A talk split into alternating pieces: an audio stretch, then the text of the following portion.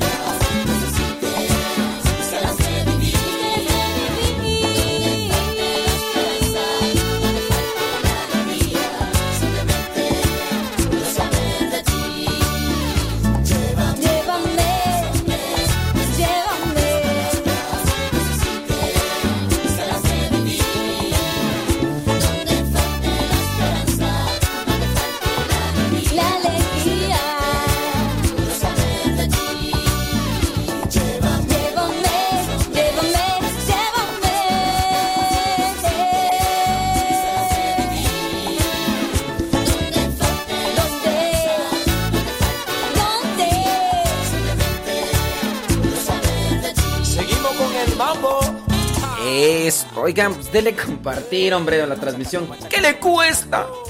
Saluditos, ya sábado. Este sábado. Este sábado. Este sábado lindo. Estaría bien conseguir esa parte de la canción a ver si no tiene derechos, ¿verdad? Este sábado.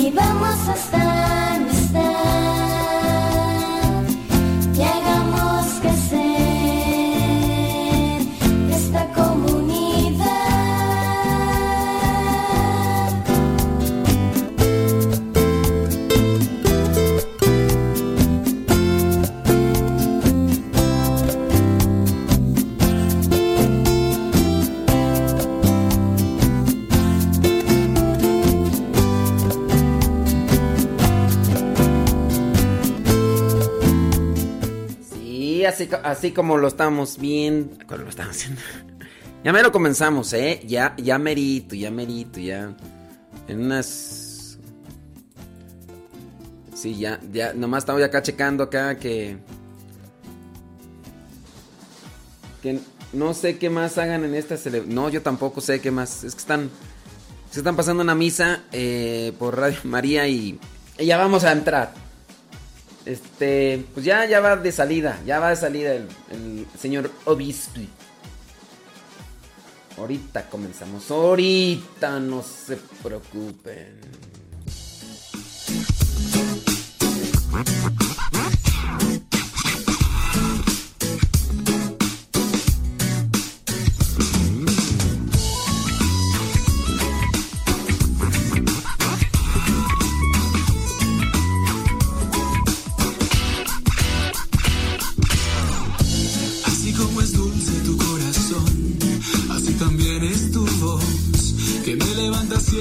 Madrugada y me regala una ilusión. Así como llegas por la mañana, llega también mi canción que toca con las notas de mi guitarra, mi corazón la percusión. Nunca pensé enamorarme así del fuego de tu corazón y construir mi historia con tus ojos que me llevan a la gloria. Amor, amor, amor, amor. Tú eres la magia de mi canción Sin ti me muero, sin ti me desespero. Amor, amor, amor, amor. Tú te robaste mi corazón. Amor, amor, amor, amor. Sin ti me muero, sin ti me desespero. Y nunca olvides a este hombre que te canta sin nombre y que busca darte entero el corazón.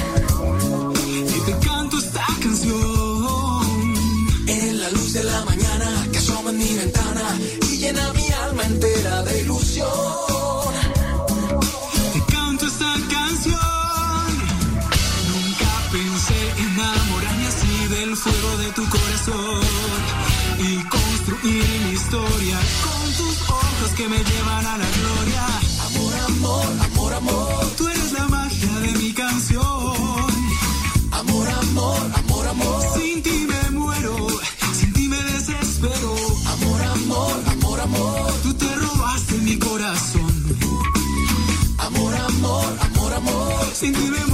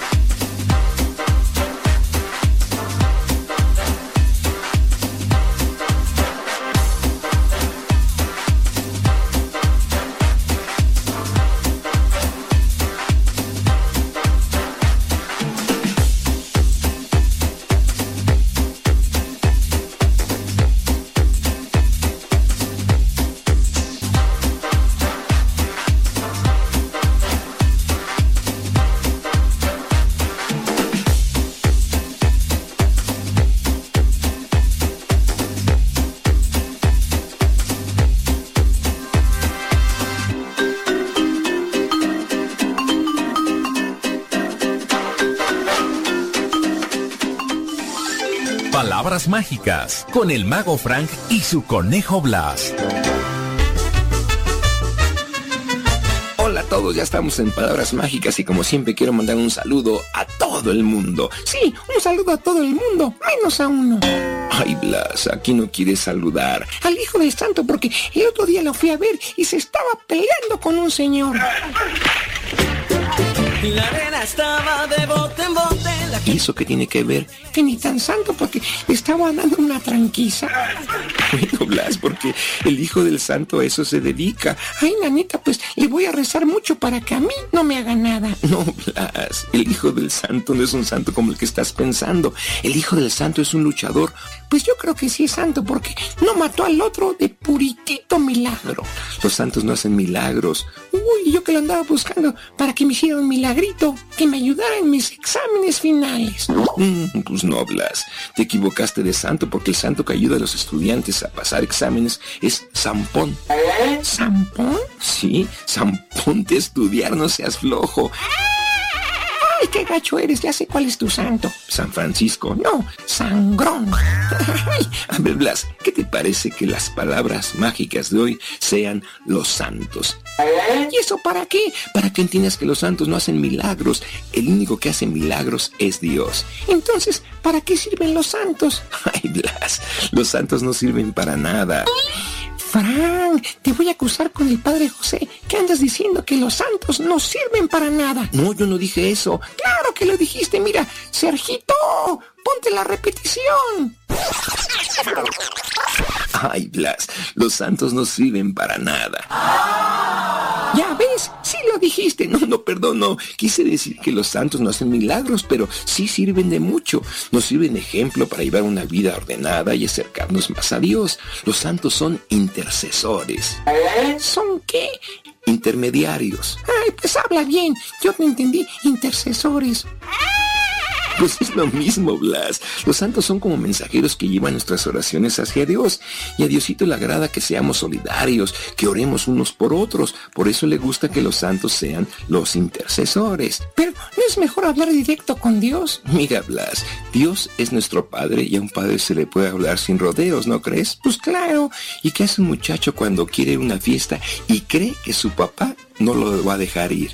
Ah, pues le dice a la mamá, o al tío, oye tío, dile a mi papá que me dije a la fiesta. Bueno, pues así sucede cuando hablamos con los santos. Ellos le dicen a Diosito, mira, es que Blasito se ha portado bien y tiene estas necesidades. Y como los santos son consentidos de Dios, pues es más fácil. ¿Y por qué son los consentidos? Porque en vida fueron personas ejemplares. Entonces, el hijo del santo nunca va a ser santo.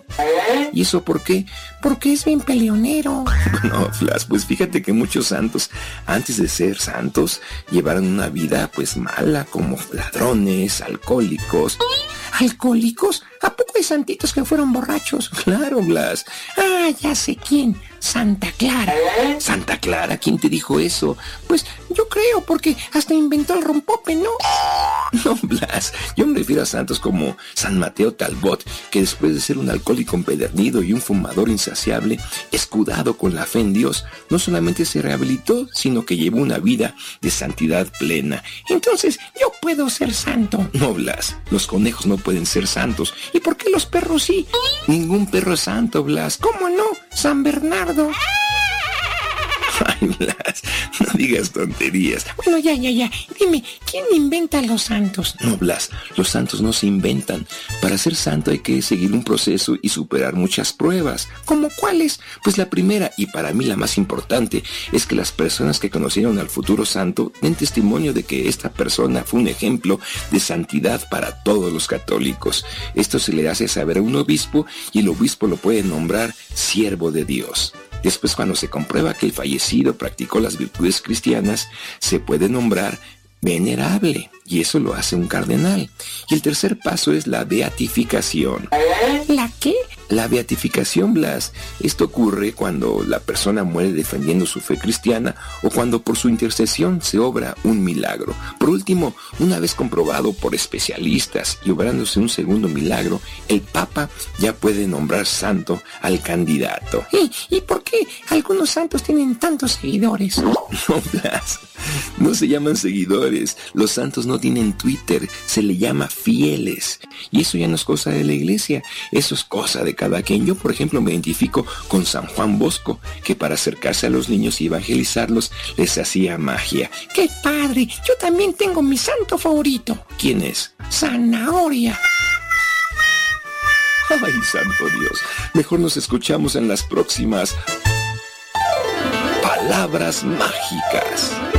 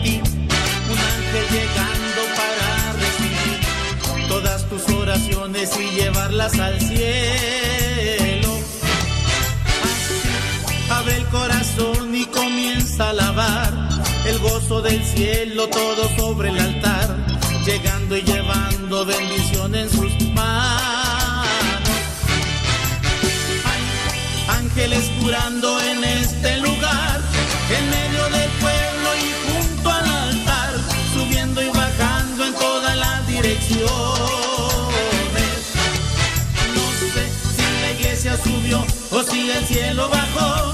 Si sé que está lleno de ángeles de Dios, porque el mismo Dios está aquí.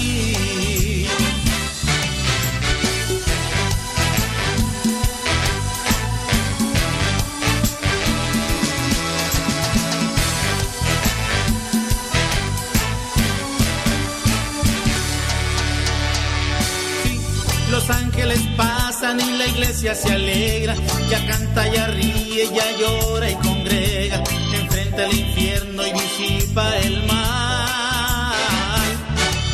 Sentí la brisa del vuelo de tu ángel ahora, confía hermano, pues este es tu hora, llegando y llevando bendición en sus manos. ángeles volando en este lugar, en medio del bajando. en- ¡Ay, con que le den compartir! Se los agradecemos. Ya, ya, ya vamos a entrar.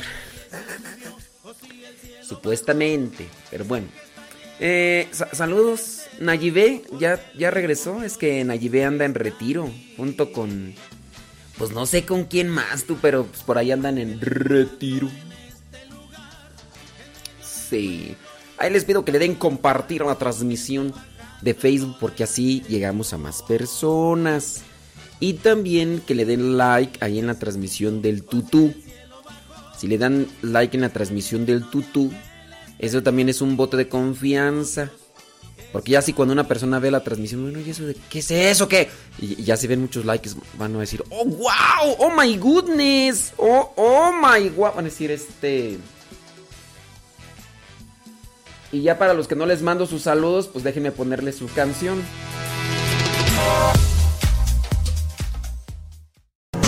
Que ella se está haciendo la víctima. Víctima. Víctima. víctima. Yo la veo que ella se está haciendo la víctima. Víctima. Víctima. Víctima. Víctima. Víctima. Víctima. Víctima. Pues es que no alcanzo a veces pasar todos los saludos. A ver, yo quiero escuchar mi saludo y en cuanto escuche mi saludo me largo. Yo no quiero seguir escuchando. No, también no, no la chiflen que es cantada.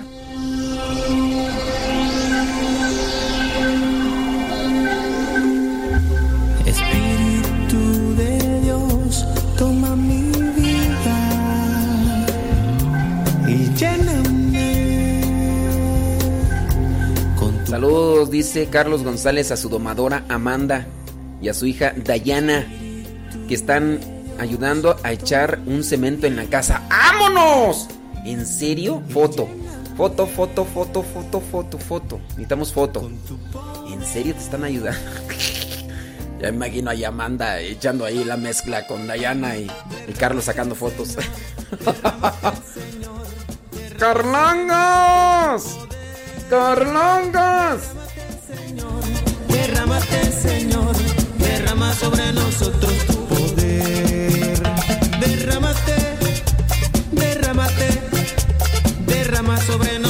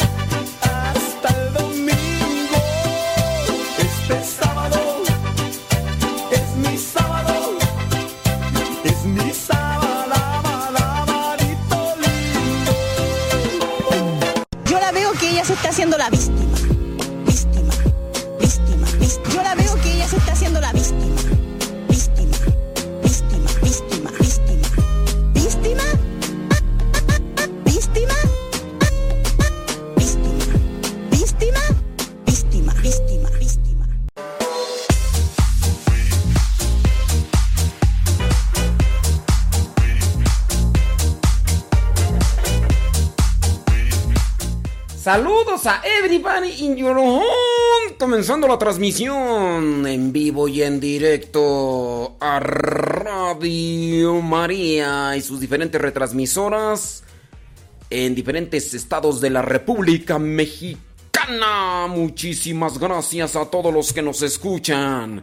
Allá en Culiacán, Sinaloa, la 90.3 FM, en San Luis Potosí, la 107.9 FM, en Puerto Vallarta por la 100.7 FM, muchas gracias. En Méridas, Yucatán por la 680 AM, Cuernavaca, Morelos por la 94.1 FM y en Puebla, Puebla por la 106.7 FM, en Guadalajara, Jalisco por la 920 AM. Radio María rompiendo fronteras a través del internet. Y llegamos con el programa número 2 de Radio María. Este es el programa número 2 porque los demás son número 1. Este es el número 2 para no tener ¿verdad? conflicto. Grupo Alfareros cumpliendo 25 años de ministerio, de cantarle a Dios y de ayudar también para que nosotros nos acerquemos con sus rolas a Dios a través del merenguito sabroso.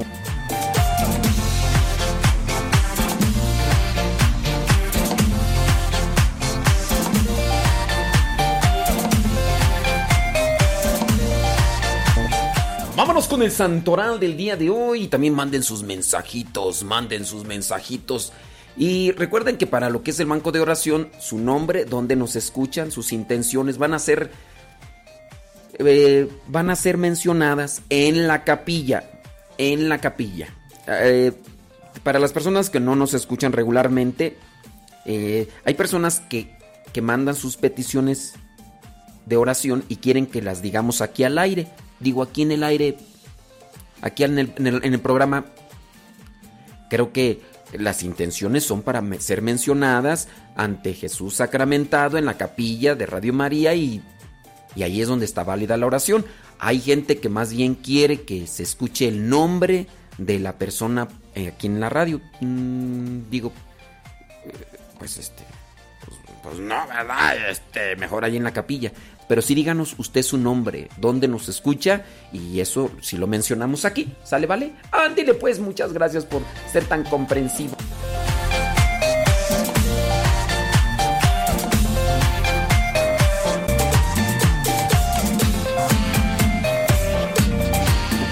Guille Ibarra conectándose desde Texas, Houston, Texas. Saludos hasta Houston, Texas.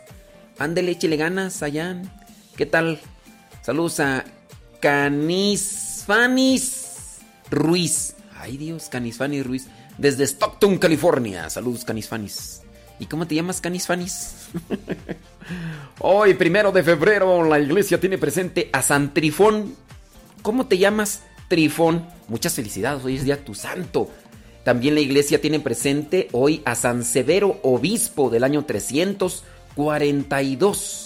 La iglesia también tiene presente a San Pablo, obispo del siglo IV. Del siglo IV. ¿Te llamas Pablo? ¿Te llamas Severo? Pues muchas felicidades. La iglesia también tiene presente a Santa Brígida, ella del 525 ella de Irlanda. Bueno, pues ella fue una abadesa. Dice que fundó uno de los primeros monasterios de allá de Irlanda y según se cuenta, continuó el trabajo de evangelización iniciado por San Patricio, ¿eh? Una mujer que dijo yo, sí saben quién es San Patricio, pues es un santo muy, pero muy, pero muy conocido. Patricia Navarrete, qué pasiones. En, desde Norte Carolina, saludos hasta Norte Carolina, claro que sí. También la iglesia tiene presente a San Urso, presbítero del siglo IX. San Urso, de más Urso, pues felicidades. La iglesia también tiene presente a San Agripano, Agripano. ¿Te imaginas que Agripano le dé gripe? ¿Habrá alguien que se llame Agripano? Él fue obispo y mártir. Eh, estamos hablando en Aquitania. No, hoy es Chiniac. Chiniac, Chiniac. ¿Dónde quedará Chiniac tú? Dice Agripano, el cual al llegar a la región de, regresó a Roma, fue asesinado por unos adoradores idólatras en el siglo VII. Ande, pues. Este es interesante ese Agripano. Bueno, también la iglesia tiene presente a San Sigiberto III. Él fue rey. Él fue rey. Y dice que, pues, como era rey, pues tenía dinero. Construyó muchos monasterios. Bueno, pues tenía dinero y dispuso el dinero para cosas buenas. Se distinguió por su liberalidad en hacer limosnas a las iglesias y a los pobres. ¿eh? Saludos. Rosa Preipis. ¿Pero cómo te llamas? Dice que le manda saludos a su, a su viejo que se llama José Luis. También la iglesia hoy tiene presente a San Raimundo Abad. Dice que fundó la orden de Calatrava en el año 1160. Eh, San Sigiberto es del año 500, no, 656. La iglesia también tiene presente a San Juan Obispo. San Juan Obispo mm, del año 1163.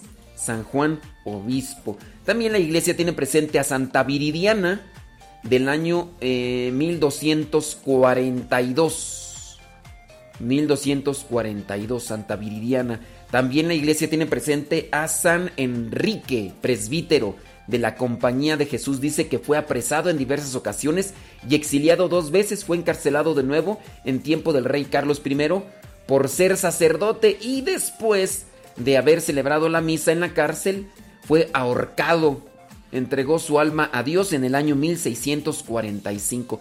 San Enrique Morse, presbítero. La iglesia en Corea hoy tiene presente a Pablo Hong Jong-hu, catequista, y Juan Ji Moon Nu, que se ocupaba de los pobres. Uno era catequista y el otro se preocupaba de los pobres. Y dice que además de ayudar a los pobres, enterraba los cuerpos de los mártires. Y dice que Bárbara Chuen Yong y imitaba los ejemplos de sus papás y su esposo, muertos, eh, degollados por ser cristianos. Bueno, pues ahí tenemos eh, a los que nos presenta el martirologio. San Severo, ¿quién es San Severo? Ah, pues eh, vamos a, a, escuchar quién es San Severo de manera mm, eh, muy cortita, pero... A ver, espérame.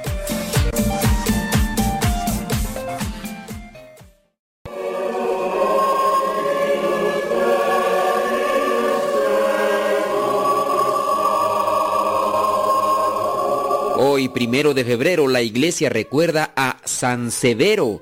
Vivió en el siglo IV, estaba casado y era tejedor de lana cuando fue elegido décimo segundo obispo de Ravenna, aunque a regañadientes aceptó el cargo y se dedicó a su ministerio episcopal. Asistió al concilio de Sárdica en el año 347 y se distinguió por su oposición a los herejes arrianos. Murió hacia el año 389.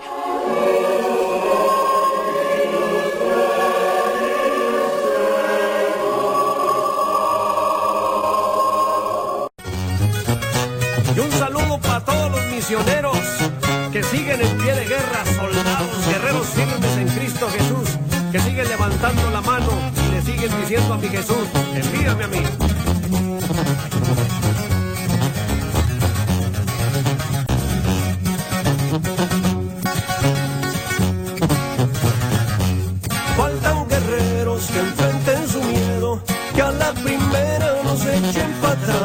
Que su fe sea grande, cimentada en roca, dispuestos y armados para evangelizar. Cristo hace el llamado, quien se animará a unirse a las filas, quien dispuesto está a dejar flojera, dejar egoísmos morir a sí mismo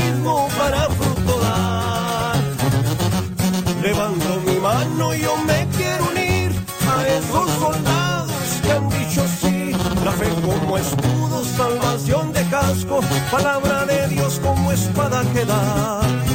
El Espíritu Santo.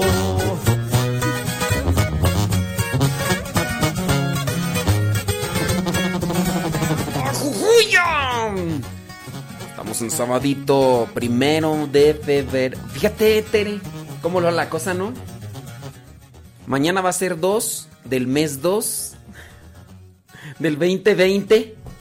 Qué cosas, ¿no? Oye, mañana es día de la presentación del niño Jesús. Tengan mucho cuidado. Por ahí yo estaba mirando una así donde decían de por qué de lo de las tamaladas y todo ese rollo. En, en, un programa de televisión abierta. Y, yo, yo lo que veo, a veces veo poquito así televisión, pero pues ya como por las redes sociales pues se comparten pequeños videos de, de lo que son los programas. En ese programa de televisión, en televisión nacional, pues estaba una persona hablando de cuestiones religiosas inventadas, inventadas.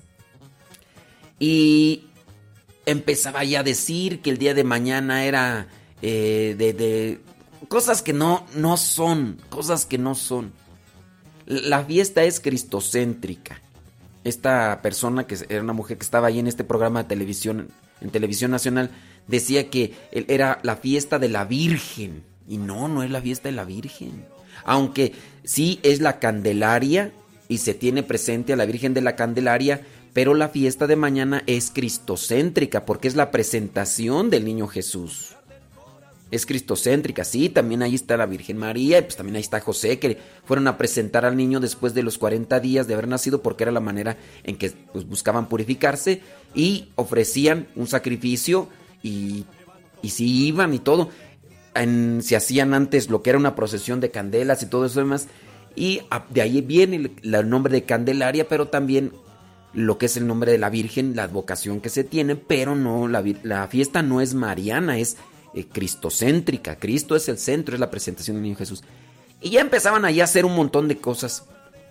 Entonces, tenga mucho cuidado con lo que a veces ven en la televisión que no se apega realmente a una realidad mm, religiosa. Y yo no sé por qué estas personas de la televisión se van de poner, bueno, a lo mejor pues ya tienen sus intenciones, ¿no? De querer controlar y manipular o distorsionar, porque a lo mejor lo hacen por eso. Eh, lo, mismo pasa en centros religiosos, eh, por ejemplo, en conventos. En algunos conventos los guías turísticos traen puras historias para marear a la gente. Yo no digo que todos, pero por lo menos algunos conventos que me tocó visitar a mí, como en una cuestión de excursión escolar, el, guía, el guía turístico, no hombre, se sacaba unas, unos rollos mareadores bonitos, bonitos. Pero los guías turísticos no se daban cuenta que nos estaba acompañando un doctor en historia de la iglesia y otros que tenían maestrías y otros licenciados. Entonces yo estaba acompañando a estos sacerdotes para documentar todo en video. Y entonces, pues yo también que he estudiado un poquito de la historia de la iglesia, de los conventos y demás, empezaba a escuchar a estos guías en los conventos o exconventos, mejor dicho, que son museos ahora. No, hombre, se sacaban unas. Dije, ay, estos cuates andan bien fumados, pero bien convencidos. Y yo nada más me daba cuenta de los errores que estaba diciendo en cuestiones. Y pues yo miraba a los padres y a las otras personas que eran laicos, que unos eran licenciados en historia de la iglesia, otros tenían maestría y otro tenía doctorado en historia de la iglesia. Y nada más se volteaban así a mirar cuando el guía turístico decía un montón de cosas. Hacías de cuenta muchos de los que invitan ahí en la televisión pública. Así, son gente que a lo mejor sí tienen un poco de conocimiento de la historia de la iglesia, pero le meten ahí sabros más. Pues tengan cuidado, nomás. Esa es mi, mi invitación. All rise, all rise. del corazón y escucho la voz del buen Jesús que me dice ven, habla de mi amor, cuéntales de mí y no tengas miedo que hablaré por ti. Levanto mi mano, yo me quiero unir a esos soldados dicho sí, la fe como escudo, salvación de cada palabra de Dios como espada que da el Espíritu Santo.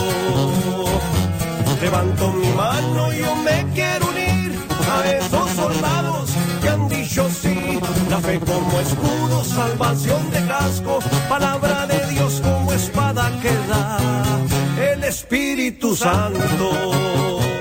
¡Ave María Purísima! Saludos hasta Puebla, porque ya nos está escuchando Isabel. Isabel. Es una pequeñita que nos escucha regularmente allá en Puebla. Saludos a Jime. Saludos, Jime. ¿Ya hiciste las tareas, Jime? Isabel, ¿ya te pusiste las pilas? Saludos a Fernando Torres, ahí también en Puebla. Ahí te encargo unos taquitos árabes, ¿no? ¿O qué? ¿Se hace o no se hace? Yo espero que sí se haga. Gracias. Oiga, por ahí estaba mirando un artículo, dice, ocho, hábitos en los problemas de pareja que pueden llevar a la separación. Ocho, ocho hábitos. Aquí dice hábitos. Miren, yo tengo una forma para distinguir entre hábito y vicio. Hábito es lo que hacemos así como regularmente, pero es algo bueno. Así yo lo distingo, yo. Vicio es algo que también practicas regularmente, practicas regularmente, pero que te lleva a lo malo. Eso yo así lo distingo. Entonces, de hecho, si ustedes se dan cuenta, en los frailes franciscanos traen un hábito, le dicen hábito. También los eh, dominicos, eh, los carmelitas, las religiosas traen su hábito, e, es decir, de lo que el, que usan diario. Entonces es algo constante. Por eso dicen, tú tienes un mal hábito, que a mi manera de aplicarlo sería un vicio, a mi manera de entenderlo, ¿ok? Pero leo rápidamente por si ustedes no están escuchando ahí y dicen, ah, a mí me interesa. Mira, un vicio. Aquí dice el artículo hábito pero un vicio que podría llevar a, la separación o a, sí, a los problemas principalmente matrimoniales. Acuérdense que cuando decimos matrimonio hablamos de los cónyuges, esposo y esposa, matrimonio, familia, esposo, esposa, hijos. Ahí ya. Pelear en público. Dice nada más bochornoso que un problema de pareja que se hace público.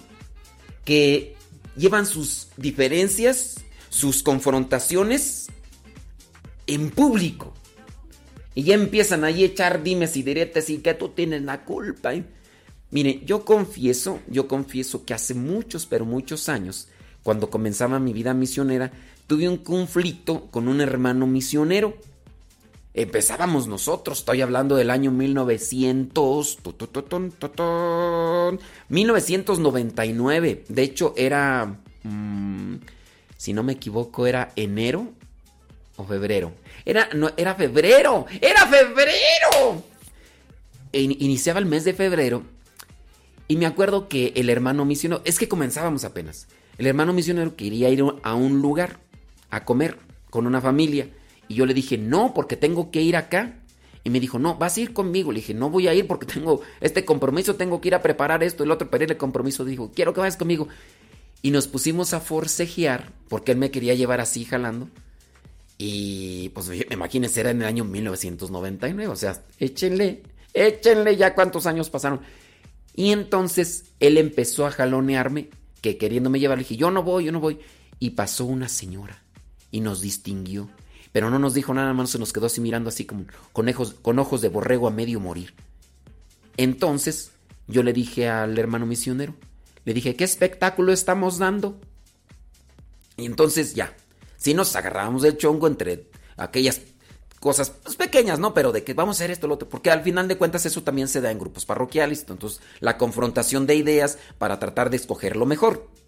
Pero yo entendí, ¿por qué estar haciendo esto? Bueno, pues lo mismo pasa a veces con, con los matrimonios, con la pareja. Pelear en público. Y eso se hace tan cotidiano que ya cuando la gente lo conoce dice, no, pues ya es, fulano de tal. Siempre se agarran aquí así y ya. Y entonces eviten. Sí, miren, yo creo que sí es bueno discutir. No es bueno pelear. Porque en la pelea siempre se trata de humillar y vencer al otro. Y la discusión, la discusión es para sacar lo mejor, las mejores ideas. La discusión es buena. Bueno, pues vamos a discutir, pero vamos a sacar las mejores ideas, ¿no? Entonces eviten pelear ya en público. Ya cuando se ha cruzado esa línea y que ya no les interesa en dónde están y con quién están, hay veces que las personas, yo he visto parejas que se están allá agarrando de chongo en, en, la iglesia adentro y hasta se dan sus manotazos y todo lo demás y uno, uno dice, ¿qué está pasando? ¿Qué está pasando? otra cosa que también puede llevar a la... Esto es muy común, suponer. No hay veneno más mortal para las relaciones de todo tipo, de todo tipo. Hasta incluso eclesiales, parroquiales, religiosas, suponer. no, y lo peor es que cuando supones y lo das por un hecho. Sí, no hiciste esto. ¿Por qué dices que no lo hiciste? Porque mm, yo creo, yo, porque yo, yo creo que tienes pruebas de que no lo hice. Pues es que mm, siempre fallas, siempre, tú nunca lo haces, nunca. Con una vez que me equivoqué ya, sí, pues, pero eres un... Hay gente, hay gente que lo da, por supuesto, pero deja de eso, te exhibe públicamente. A mí las veces que me ha tocado en una cuestión eclesial, ay, yo nomás veo a la persona, yo, pero yo me, mira, yo analizo, pobre persona, ¿no?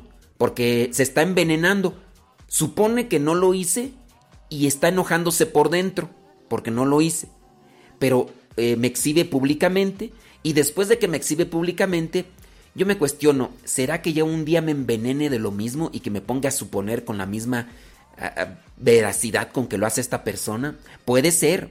Entonces por eso también yo debo de tener cuidado. Porque dice, dice el refrán, el que con lobos se junta, aullar se enseña. Y yo ese es mi miedo. Que lo que me molesta del otro, lo empiece yo a adoptar. Lo que me molesta de la otra persona, yo lo empiece a vivir y que ya después yo también empiece a suponer las cosas y que las dé por un hecho. Eso, entonces eso de suponer es un veneno mortal para las relaciones de todo tipo. Pienso que ante todo hay que preguntar, oye, ¿hiciste aquello? Mm, sí. Ah, qué bueno, felicidades. Eh, eh, échale ganas, ¿no? Hasta felicitar, pero no. Eh, Puede ser que diga, no, no lo hice. Ya ves, nunca cumple las cosas y es solamente echar en cara. Echar en cara lo, que no hicimos y lo demás. Y, y eso poco a poco eh, va, debilitando la relación. Va debilitando la relación. Nos va haciendo. Mm, nos va separando. Y, y ya. Otra cosa. Huir de las discusiones. Acuérdate que ya mencionamos que la discusión es buena. Es buena la discusión, porque en la, discusión se sacuden las ideas. A ver, ¿por qué dices que es esto? No, no, pero tú, tú estás diciendo, a ver, bueno, vamos a sacar la verdad, tengo este fundamento y todo lo demás. Evitemos estas cosas. Evitemos estas cosas porque esas pues nos llevan a problemas grandes y nos pueden llevar a la separación. En cualquier relación, ¿eh?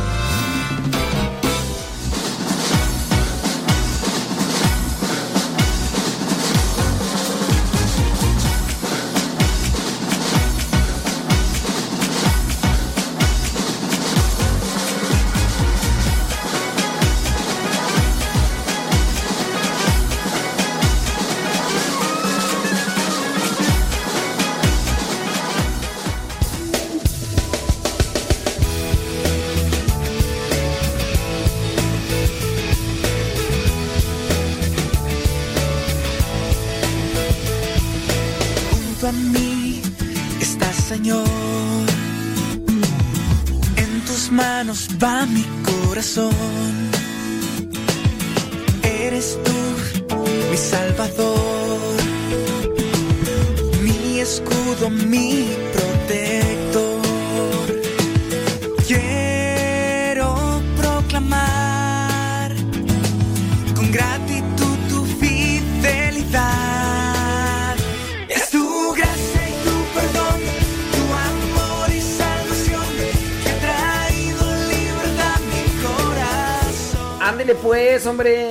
Very much. Despedimos a Tere. Tere, Tere, Tere, Tere, ya, ya, ya, ya, ya se hizo la machaca por el día de hoy, primero de febrero, ya mañana. Y lo que viene, pues ya, mm, tan, tan, tan, tan, mañana, mañana día de la cande... Miren, eh, uno se queda con el nombre de Candelaria, pero el nombre es la presentación del niño Jesús.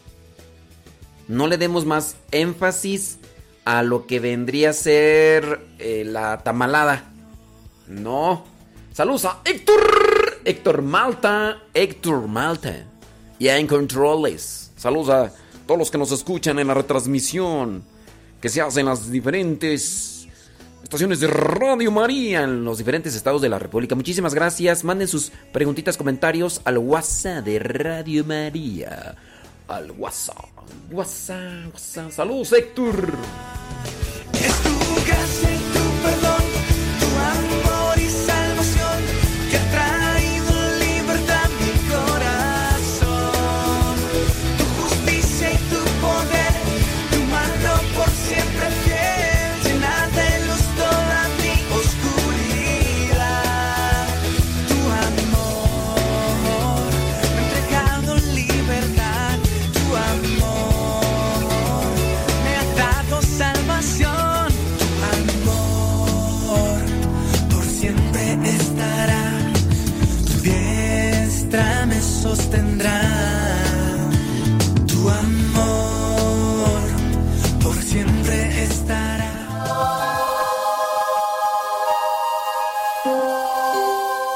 Me encontré un cuento con moraleja que puede dejarnos una reflexión.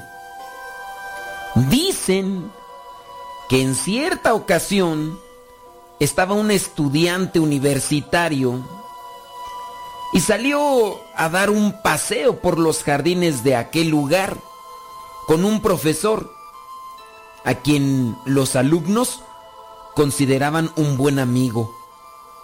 Hay pocos profesores que pueden considerarse buenos amigos, ¿verdad? Hay muchos profesores que lejos de ayudarte te perjudican. Y hay algunos que hasta te matan la fe o te hacen que se diluya. Porque hay veces que tantos estudios los alejan de Dios. Pero este profesor era considerado un buen amigo debido a su bondad para con todos, bondadoso. Mientras caminaban por aquel lugar, vieron encima de un banco, de los que suelen haber en algunos jardines, en algunos lugares de recreo, de esparcimiento, encima de ese banco estaban unos zapatos viejos y un abrigo. Sin duda, alguien, algún muchacho, por ahí dejó esos zapatos y ese abrigo mientras hacía otra cosa. Supusieron pues que pertenecían a un anciano que trabajaba ahí cerca y que estaría por terminar sus labores diarias. El alumno, de esos alumnos medios mulas, tú sabes, de todo hay en la viña del Señor. El alumno le dijo al profesor, profe, vamos a reírnos un rato, una pequeña broma sana. Mire, vamos a esconderle los zapatos al anciano detrás de esos arbustos y nosotros también nos escondemos para ver la cara del anciano cuando regrese a ese lugar y no encuentre sus zapatos. El profesor se quedó pensando de manera seria, no hiriente, porque en ocasiones queremos corregir a los demás de manera brusca. El profesor era bondadoso, así que de manera tranquila le dijo, mira, nunca debemos divertirnos a expensas de los demás, ni de los más pobres, ni de los que son ancianos. Hay que respetarlos. Tú eres rico, el anciano es pobre. Mejor puedes darle una alegría a este hombre lejos de querer darle un susto o quererte alegrar tú mirando su rostro cuando no encuentre lo que puede ser tan importante para él, porque sin duda se quitó los zapatos que están ya usados, porque no quiere desgastarlos, porque quizá no tiene otros, y prefirió andar así, descalzo. Tú puedes dar una alegría en este momento. Mira, coloca una moneda, una moneda, un billete en el zapato de ese anciano. ¿Y qué te parece? Nos ocultamos para ver cómo reacciona cuando llegue, quiera ponerse sus zapatos y encuentre esa moneda y ese billete. Tú eres rico. Tú eres más rico que él. Tienes las posibilidades. El joven, el alumno, era obediente y era inteligente. Hizo entonces lo que le dijo el profesor. Ambos se escondieron entre los arbustos cercanos. El anciano, aquel anciano pobre, terminó sus tareas del día, cruzó el jardín para buscar sus zapatos y también su abrigo. Una vez que se hubo puesto el abrigo, deslizó el pie derecho en un zapato, pero al sentir algo dentro del zapato, se quitó el zapato con la mano para ver qué era lo que estaba dentro y encontró una moneda. Pasmado se preguntó qué podía haber pasado. Miró a su alrededor, todo sorprendido. Buscaba y buscaba, pero no veía a nadie. Agarró la moneda, miró al cielo y agradeció. Esa moneda la echó en el abrigo y se puso el otro, el otro zapato. Y oh sorpresa, porque también en el otro zapato estaba otra moneda. Volteaba a mirar por todos lados, pero no miraba a nadie. Esa moneda la volvió a echar en el abrigo. Juntó sus manos, miró al cielo e hizo una oración. En ese momento cayó de rodillas y pronunció esa oración de agradecimiento en voz alta. En ella se le oía hablar de su esposa que estaba enferma, de sus hijos que no tenían para comer y que debido a una mano, a la generosidad de un desconocido, ellos iban a tener una alegría ese día. El estudiante que estaba cerca junto con el profesor estaban escuchando. El profesor sentía cómo se le humedecían sus ojos. El alumno sentía cómo se le hacía un nudo en la garganta. Estaban a punto de llorar los dos. Pasmados, se miraron unos a otros. Ahora, dijo el profesor, dime, ¿no estás más complacido con esto que si le hubieras gastado una broma? El joven respondió, gracias. Usted me ha enseñado una doble lección que jamás olvidaré. Nunca es bueno reírse de los demás. Y es mejor dar que recibir. Moraleja. Las almas buenas son capaces de sacar lecciones magistrales de los más pequeños actos de la vida. de la vida ordinaria. Qué diferente sería nuestro mundo si todos fuéramos un poco más como este buen profesor.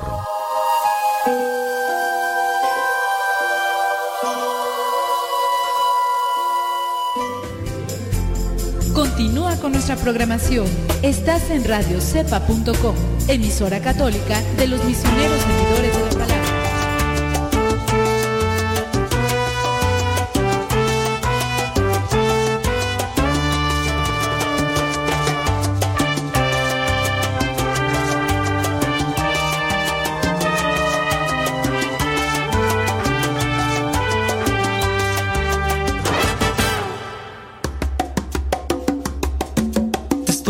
buscando a ti como una oveja perdida que se alejó de mí. Te encontraré, no descansaré hasta encontrarte y que regreses tú a mí. Estoy buscando a ti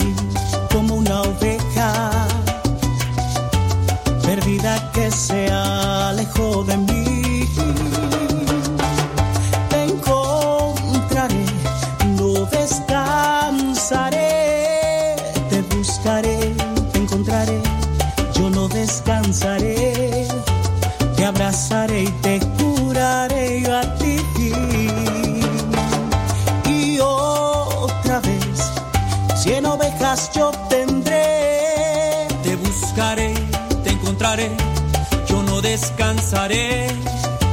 Te abrazaré y te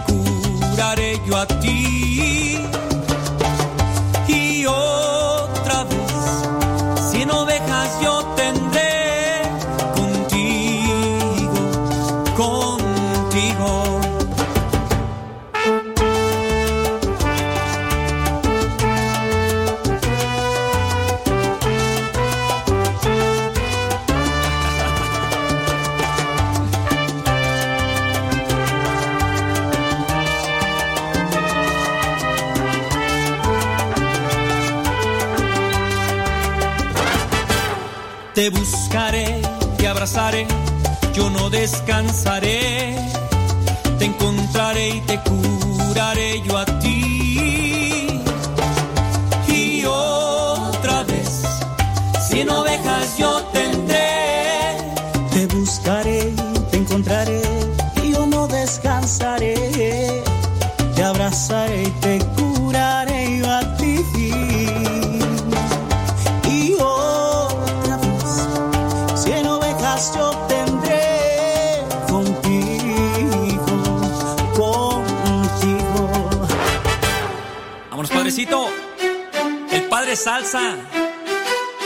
Edward Gilbert, desde República Dominicana.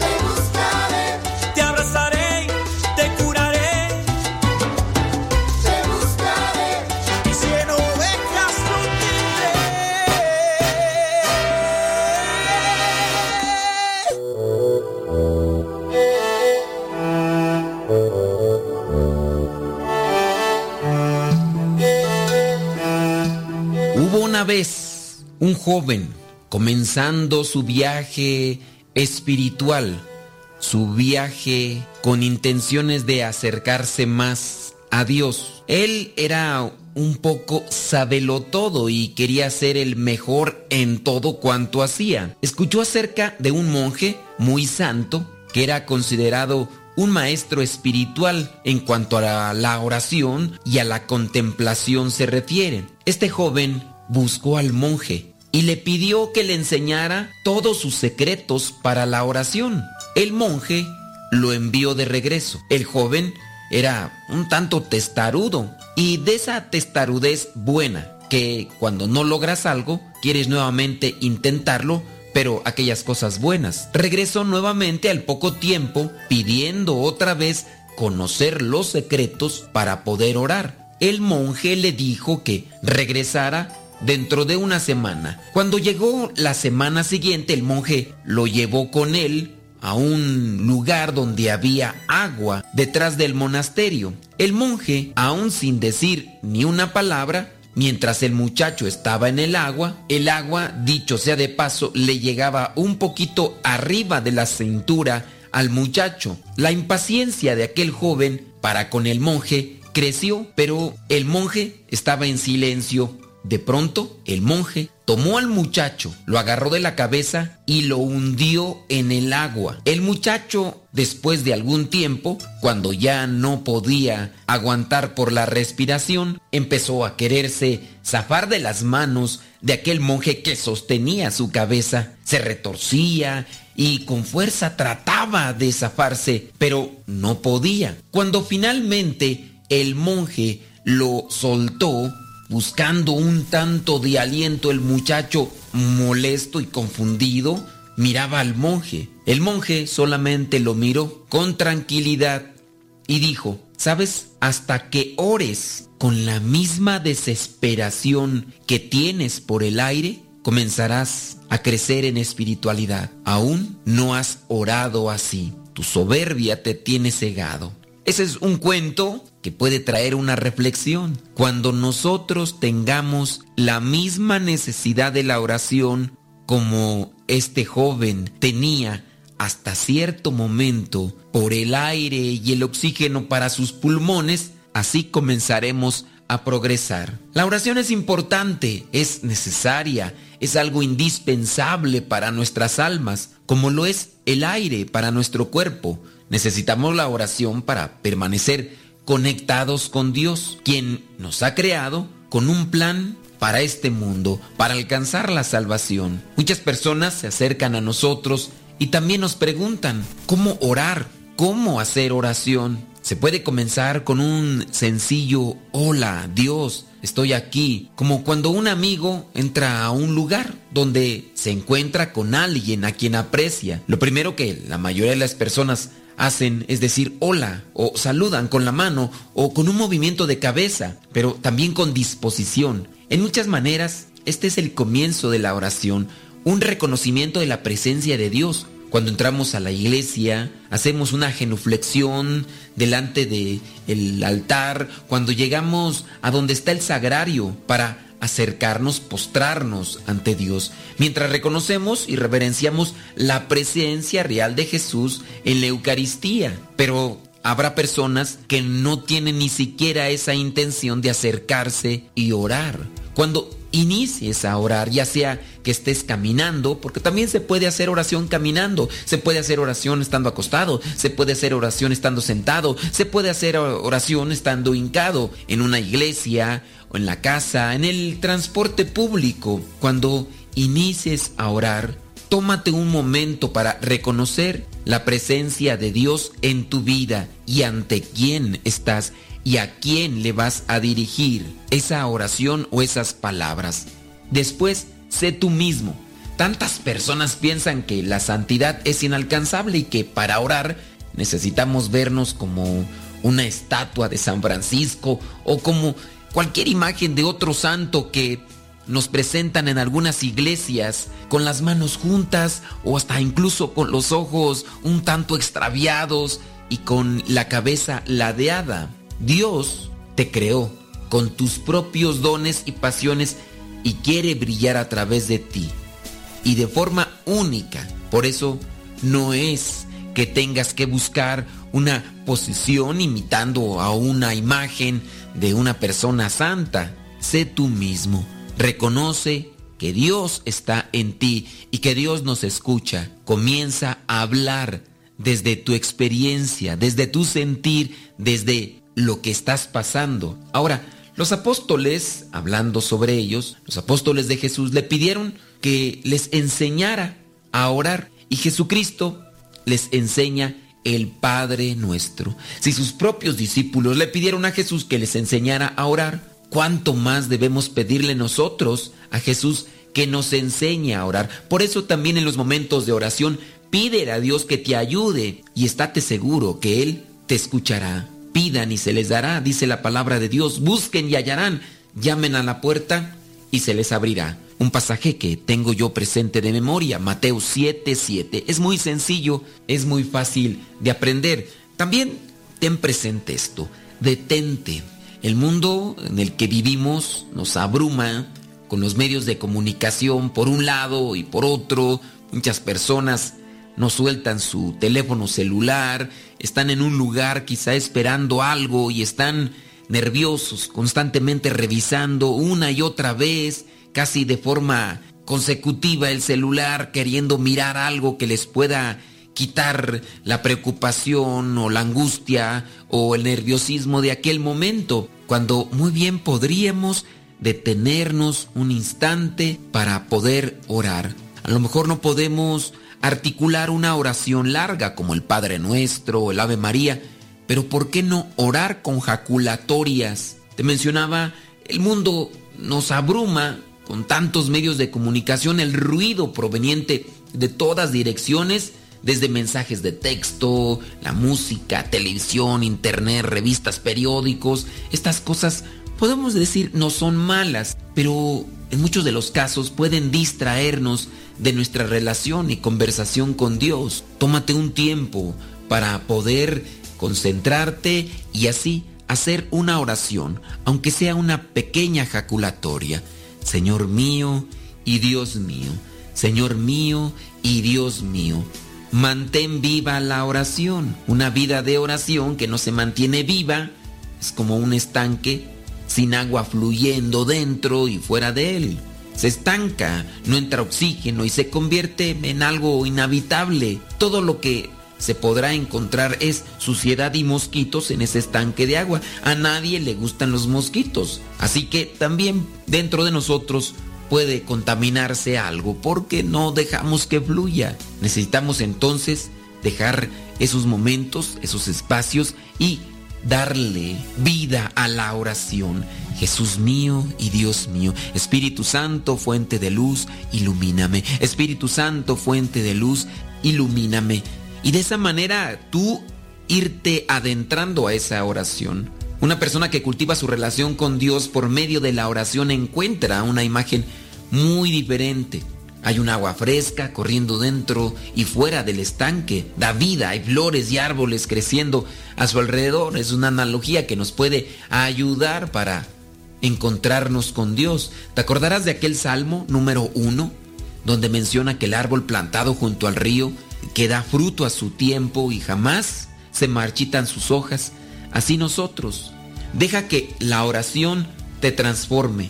Poco a poco la práctica, dice el refrán, hace al maestro. Toda la vida cristiana, incluyendo la oración, es algo en lo que debemos trabajar para mejorar y perseverar en ella. Dios puede hacer cosas maravillosas en nosotros si llegamos a Él en la oración. Es que no me concentro, no logro realmente hacer oración. A lo mejor no puedes hacer una oración larga o realmente estructurada, pero haz una ejaculatoria Trata de buscar el silencio interno, que es lo principal. Señor mío y Dios mío. Decía San Efrén el Sirio, las virtudes se forman por la oración. La oración preserva la templanza. La oración suprime la ira.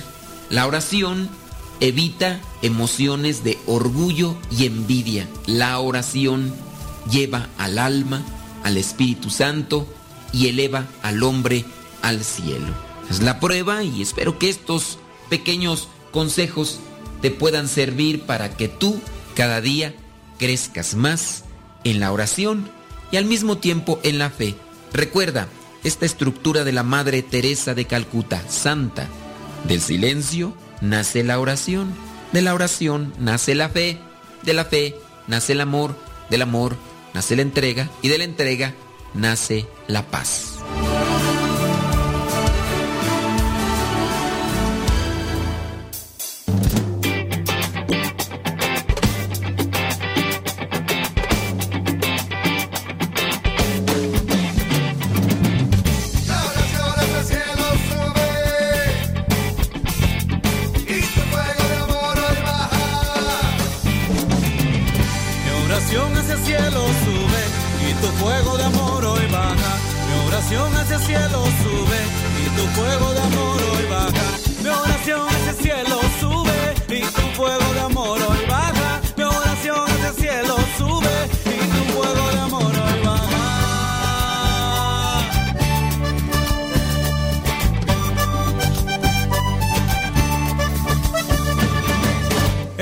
aliento de mi vida, la luz que me ilumina, eres consuelo en mi llanto.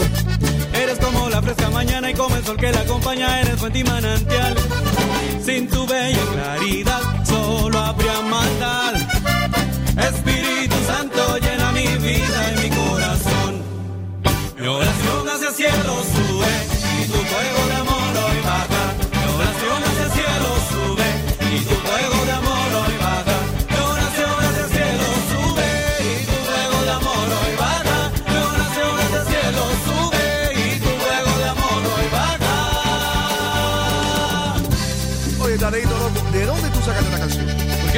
Dime. Oye, porque esta canción para el Espíritu Santo está incendia, mi pana. ¿Qué nos queda?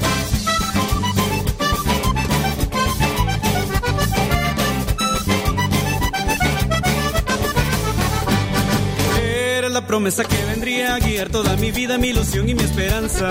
Eres como noche, como estrella, como la luna más bella, eres fuente y manantial. Sin tu bella claridad, solo había maldad. Espíritu Santo llena mi vida y mi corazón. Mi oración hacia el cielo sube y tu fuego de amor hoy baja. Mi oración hacia el cielo sube.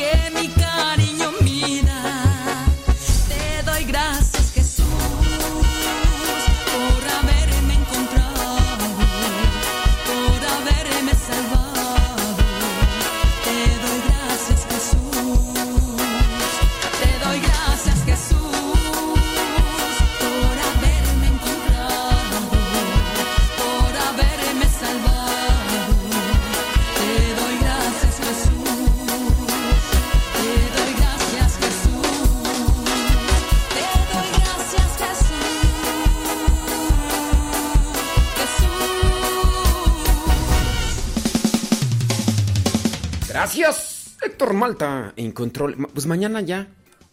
Es el día de la presentación del niño Jesús.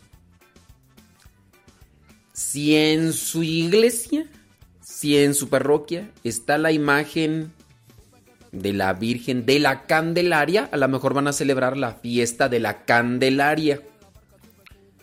Pero esto de la fiesta de la Candelaria, pues ya, ya, ya quedó ahí, a- digamos, es- antes era la fiesta más importante de, la Virgen, pero ya se cambió y eso ya hace un tiempo. Ahora, también se dan cierto tipo de, de abusos cuando ya de repente me hacían una pregunta. ¿Es correcto? A ver, yo voy a dejarles una pregunta. ¿Es correcto vestir la imagen del niño Jesús del Sagrado Corazón? ¿Es correcto? ¿Es correcto vestir la imagen del niño Jesús de de San Juan Diego? ¿Ustedes creen que es correcto? No hay un documento así donde digas, los tienes que vestir así, así, así, porque son devociones populares, no es un no es liturgia. Pero a ver, manden sus comentarios. ¿Será correcto vestir la imagen del niño Jesús de Cristo Rey? ¿Será correcto vestir la imagen del niño Jesús de San Judas Tadeo? ¿Será correcto vestir la imagen del niño Jesús de futbolista? ¿Será correcto vestir al niño Jesús de vaquerito? A ver, a lo mejor tú ya vas. ¿Crees que es correcto vestir la imagen del niño Jesús del Sagrado Corazón de Jesús? ¿Crees que es correcto vestir la imagen del niño Jesús del Señor de la Divina Misericordia? ¿Crees que es correcto vestir la imagen del niño Jesús de qué otra tú? Mm, el Señor de la Misericordia, el Sagrado Corazón, de... de Cristo Rey. Así en su sentadito, en su trono y todo. ¿Crees que, que sea correcto? Ana- analízalo, analizo, manda tu mensaje, manda tu mensaje. Hoy es día primero de febrero del mes 2 del 2020. Del 2020. Saludos a Leito. No te quedes afuera, prepárate a zarpar. Oye, Guillermina, ¿tú no andabas en retiro, Guillermina Hernández? Jesús es el capitán. Muchos son los llamados y pocos son los escogidos. No te quedes afuera, ven, súbete, mi amigo,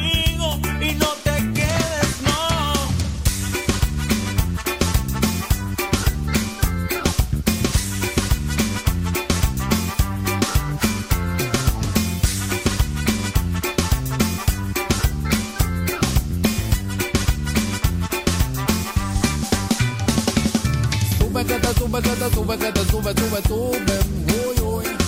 Sube que te sube, que te sube a la barca, sube, sube, uy, uy, uy. Sube que te sube, que te sube, que te sube, sube, sube, uy, uy.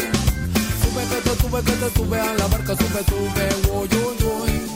Sube que te sube, sube que te sube, sube que te sube, que te sube, sube, sube, sube, sube que te sube, sube que te sube, sube que te sube, raki, bam, bam. Sube que te sube, que te sube, que te sube, sube, sube, uy. Sube que te sube, que te sube a la barca, sube, sube, uy, uy, uy. Sube que te sube, que te sube, que te sube, sube, sube, uy, uy. Sube que te sube, que te sube a la barca, sube, sube, uy, uy, uy. Sube que te sube, sube que te sube, sube que te sube, que te sube, sube, sube, sube, sube que te sube, sube que te sube, sube que te sube, raki, pam, pam. Sube que te sube, que te sube, que te sube, sube, sube, uy, uy.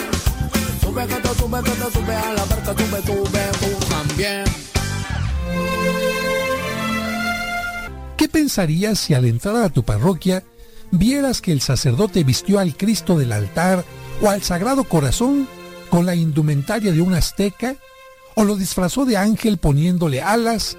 ¿O le puso las ropas de San Judas Tadeo o de San Martín de Porres? Yo creo que seguramente pensarías que el sacerdote está haciendo cosas raras o que se volvió loco. ¿Cómo vestir a Cristo de santo o de ángel? Efectivamente, seguramente no estarías de acuerdo con esas cosas y te sorprenderías, ¿no, David? Así es, pero eso que sorprendería a muchos es algo que hacen muchas personas sin darse cuenta quizás.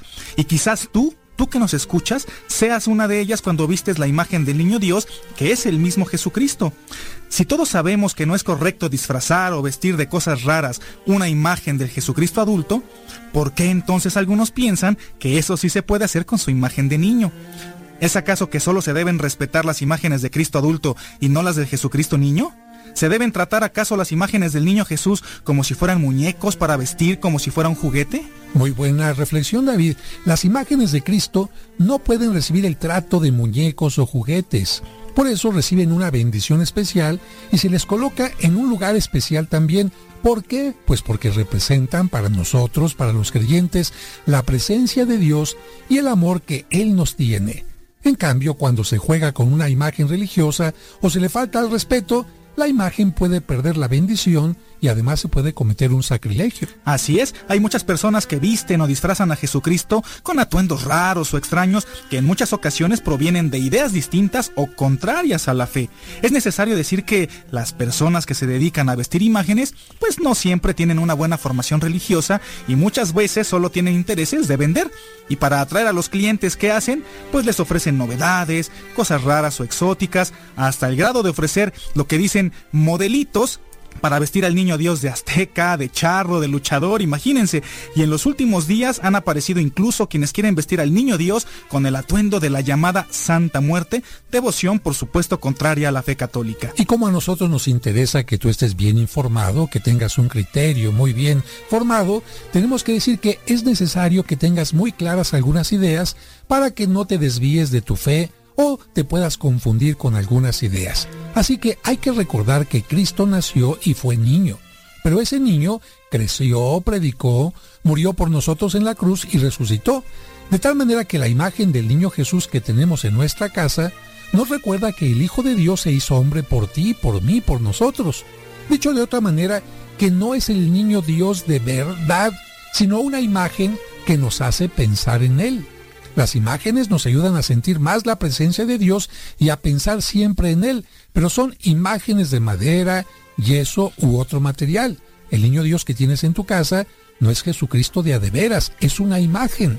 Por eso nosotros tenemos que cumplir con esto, adorar a Dios, pero a las imágenes no las adoramos, solo las veneramos porque de lo contrario nos estaríamos convirtiendo en idólatras. Y por eso las imágenes deben ser en la medida de lo posible bellas, dignas y tratadas con decoro. Por eso es que las cuidamos, las limpiamos y hasta las vestimos como una forma de rendirle homenaje a Dios y a sus santos. Pero tiene que quedarnos esto muy claro.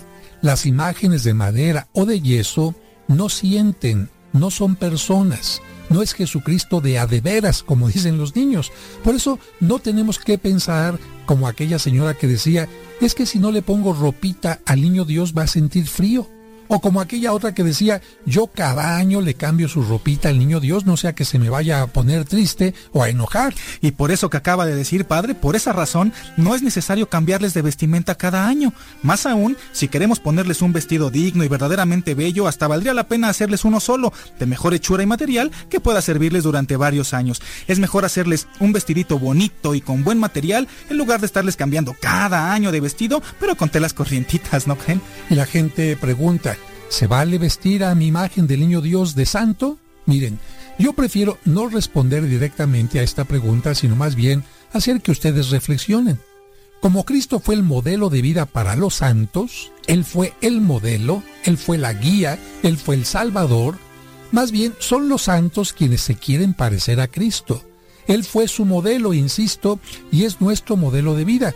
Por eso no debemos vestir al niño Jesús de santo, porque porque claramente Jesús es superior a todos los santos. Pero cuando los fieles no entienden esto, es muy frecuente escucharlos decir, pues yo voy a vestir a mi niño de San Judas Tadeo porque está de moda. O también dicen, yo para ser original lo voy a vestir de Juan Diego. O es que se ve re chulo vestido de San Miguel con su espadita y toda la cosa.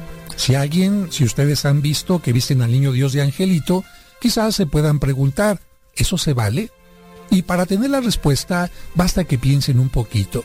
¿Quién cree usted que es más grande y más importante? ¿El Hijo de Dios o los ángeles? Pues yo creo que respondió usted adecuadamente, el Hijo de Dios, porque los ángeles le sirven a Él y lo obedecen. Por eso precisamente es un error también vestir al niño Dios de ángel, así como es un error vestirlo de santo, porque sería rebajar a Cristo por debajo de los santos, por debajo de los ángeles, y eso no está bien. Cristo es mucho más que los santos y que los ángeles. Pero ya todo esto, ¿por qué empezaron las personas a vestir al niño Dios de ángel o santo? Y bueno, la idea de vestir con el atuendo de un santo a la imagen del niño Dios proviene de las promesas o mandas que hacían algunas personas. Pero ¿qué es esto de una manda? Una manda es una promesa que las personas hacen a la Virgen o a algún santo y prometen hacer algo si reciben algún favor especial, como por ejemplo, vestirse con una ropa semejante a la que tienen los santos. Así, las gentes se visten con la ropa de la Virgen del Carmen, o con la de San Martín de Porres, o la de San Judas Tadeo. Está bien que hagan esas mandas. Si alguien quiere agradecer algún beneficio que recibió a través de la intercesión, de la mediación de los santos, de la Virgen lo puede hacer. Pero desafortunadamente, algunas personas hacen una manda y no la cumplen. Hacen trampa porque recibieron un beneficio o milagro pero en lugar de cumplir esta promesa de vestirse ellos con el hábito del santo invocado, optaron por una solución más fácil, mejor visto la imagen del niño Dios con el atuendo del santo. Así ya me libro irresponsablemente de mi manda o promesa y hago, así hicieron, que fuera el niño Dios quien cumpliera con la manda. Así es, y esta manera de actuar dio origen a una desviación en la forma de vestir al niño Dios. Y por eso muchas gentes, sin darse cuenta de las cosas, comenzaron a vestir a sus niños de santos. Por muy ejemplares que sean para nosotros los santos, no debemos confundirnos y no debemos disfrazar a Cristo de santo. Y entonces ya nos está preguntando usted, se está preguntando, ¿cómo se debe vestir a la imagen del niño Dios? Mire, si quiere vestir al niño Jesús con el traje de alguna advocación, entonces vista a Cristo de Cristo. Sí, vista a Cristo de Cristo. Por ejemplo, de niño de las palomitas. ¿Por qué? Porque este vestido recuerda las palomas que llevaron José y María en el momento en que lo presentaron al templo. O puede vestirlo de Nazareno porque Jesucristo fue Jesús de Nazaret. Puede vestirlo de Sagrado Corazón porque nos muestra su gran amor de Señor de la Misericordia, porque nos enseña que Cristo es misericordioso y nos enseña a ser misericordiosos, de Cristo Rey, para trabajar con amor por su reino, de Cristo sacerdote, para recordar que Él nos dejó los sacramentos, de buen pastor que ha dado la vida por nosotros, del venerado niño de Atocha, etc. Vista a Cristo de Cristo. Aunque las tradiciones populares tienen muchos elementos positivos, también suelen inventar normas que no siempre es necesario seguir porque no son indispensables. Y es que a veces se oyen en las charlas cosas como estas. Mi niño Dios ya cumplió tres años con los mismos padrinos, así que ya lo podemos sentar. O también, no, comadre, no se puede cambiar de padrino hasta el tercer año. O también hemos escuchado, los padrinos son los que escogen y pagan el trajecito. Bueno, entonces sintetizando un poquito, no vista a Cristo de ángel o de santo no siga todas las tradiciones populares porque hay algunas que son buenas, pero otras evidentemente se alejan de una fe correcta. Y recuerde, usted puede llevar la imagen del niño Dios acostadita o sentadita. Siga usted con su amor a Dios, a Cristo y a los santos. Aproveche que si tiene una imagen, que esta imagen le ayude a sentir más la presencia de Dios. Sienta que Cristo es parte de su familia, pero no caiga en errores que desvíen su fe y se conviertan en un motivo para que los que no son cristianos vayan a criticarlo, a decirle que es usted idólatra, porque cree que esa imagen de yeso, de madera, siente, piensa, y entonces esto ya no es una imagen, sino es como si el niño Dios fuera realmente el propio Jesucristo. Un último punto, recuerde que solamente a Dios se le adora, a las imágenes se les admira, es decir, se les venera. No es lo mismo adorar, adorar significa reconocer a Dios, Sí, pero a una imagen, es una imagen, yo a través de esta imagen adoro a Dios, pero a la imagen la venero. A través de la imagen adoro a Cristo, pero a la imagen la venero. Ojalá que esta reflexión le ayude a vivir mejor su fe y la fiesta del Día de la Candelaria. Hace tiempo sucedió este encuentro que me has dado Dios.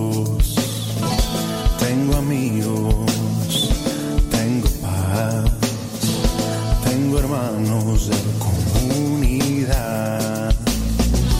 Encontré aún lo que es mejor. Encontré tu amor y me llenó. Toda herida en cuerpo y alma pudiste sanar. Tu espíritu transformó mi corazón. Y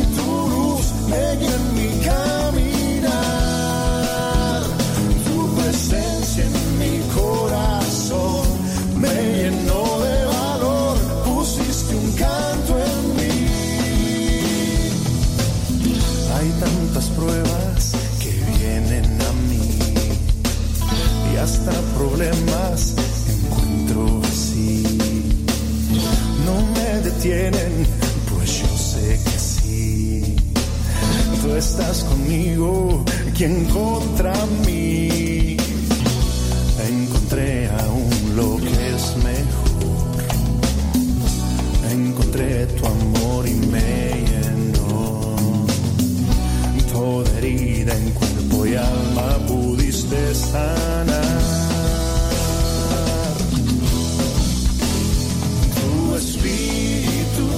Transformó mi corazón y tu luz me en mi caminar. Tu presencia en mi corazón me llenó de valor, pusiste un canto en mí. Tú estás conmigo. Nos preguntan que si es bueno tener cinco o seis imágenes del niño Jesús. Pues miren, recuerden, son devociones populares. No por tener más niños, más imágenes, perdón, del niño Jesús, eres más, más cristiano. Son, son, digamos, devociones que pueden ayudar a crecer más la fe. Son devociones. Eso de que buscar el padrino o el compadre, pues son maneras en las cuales nos unimos con los demás para, oye, vas a ser, eh, quieres ser el padrino de, mi niño. Entonces el padrino tiene que comprarle el vestido y eso cada año, pues...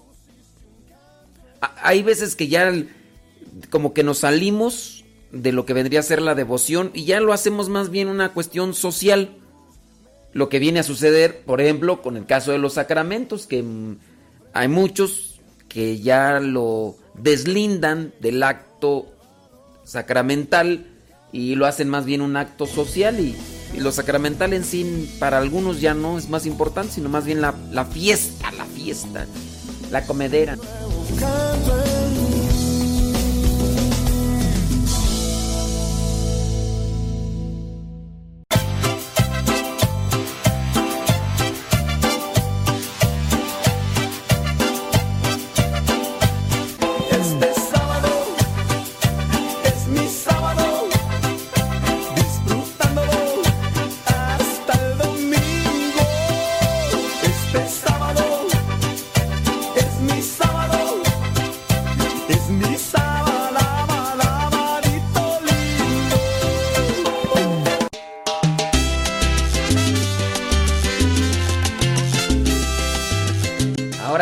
Compromiso este de es que comí rosca de reyes y ahí venía la imagen de niño Jesús.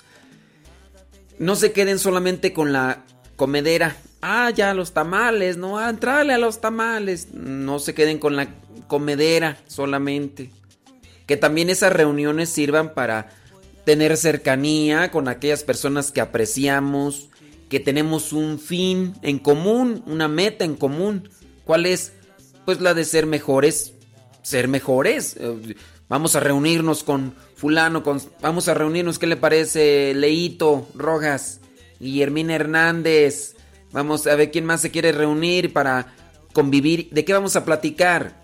Vamos a platicar de, de los chismes de los artistas, vamos a ponernos a platicar de, de política, de vamos a ponernos a platicar de, de, de canciones eh, seculares, de que pues no, vamos a unirnos, vamos a acercarnos, vamos a platicar de lo bonito, del algún consejo, exponer un comentario, cosas que nos acerquen más, ¿no? Porque si nada más es a puro comer tamales, ya imaginarán al rato, coin, coin, coin, coin, coin, coin. Coin, coin, coin, coin, coin, coin, coin. Ahora mientras puedas, tal vez mañana no tengas tiempo sentirte despertar. Si te corre la sangre por tus Saludos a los que nos escuchan en Radio María, allá en Cuernavaca. Nos manda un mensajito tan para Marta Villafuente. Gracias, y ya nos da su número, dice de Radio Escucha. Ándele pues, Marta. Marta, Marta, muchas cosas te preocupan, pero una sola es la importante. No dejes nada la deriva, del cielo nada te caerá. Trata de ser feliz con lo que tienes, vive la vida intensamente, luchándolo conseguirás.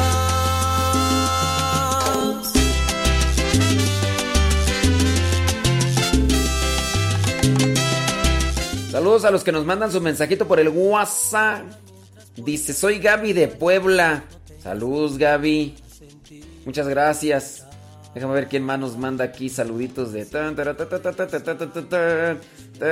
Soy Roxana de Puebla. Salud, Roxana de Puebla. ¿De quién más tú? De Cholula, Puebla. Pero no nos dice quién es. Uy. Eh, dice, ok.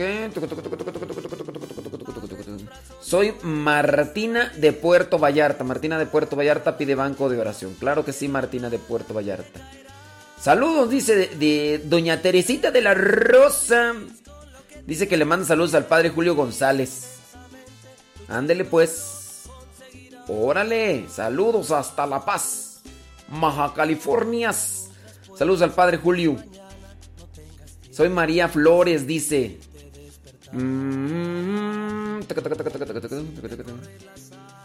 ¿Qué más tú? Ah, ok, me está echando ahí flores y todo lo demás. Gracias, María Flores, que no nos dice de dónde, ¿verdad? No, no nos dice. Bueno, gracias de todas maneras, eh, María Flores. Déjame ver. Saludos, dice. Mari de Puebla, que le manda saludos a Héctor Malta. Ya nos despedimos de Radio María. Muchísimas gracias, Radio María. Gracias por darnos la oportunidad de llegar hasta donde ustedes se encuentran. Nos escuchamos los lunes de 7 de la mañana a 7.50 hora del centro de México y los sábados de 1 a 3. Se despide su servidor y amigo el Padre Modesto Lule de los misioneros servidores de la palabra. Que Dios les bendiga. Nos escuchamos en la próxima.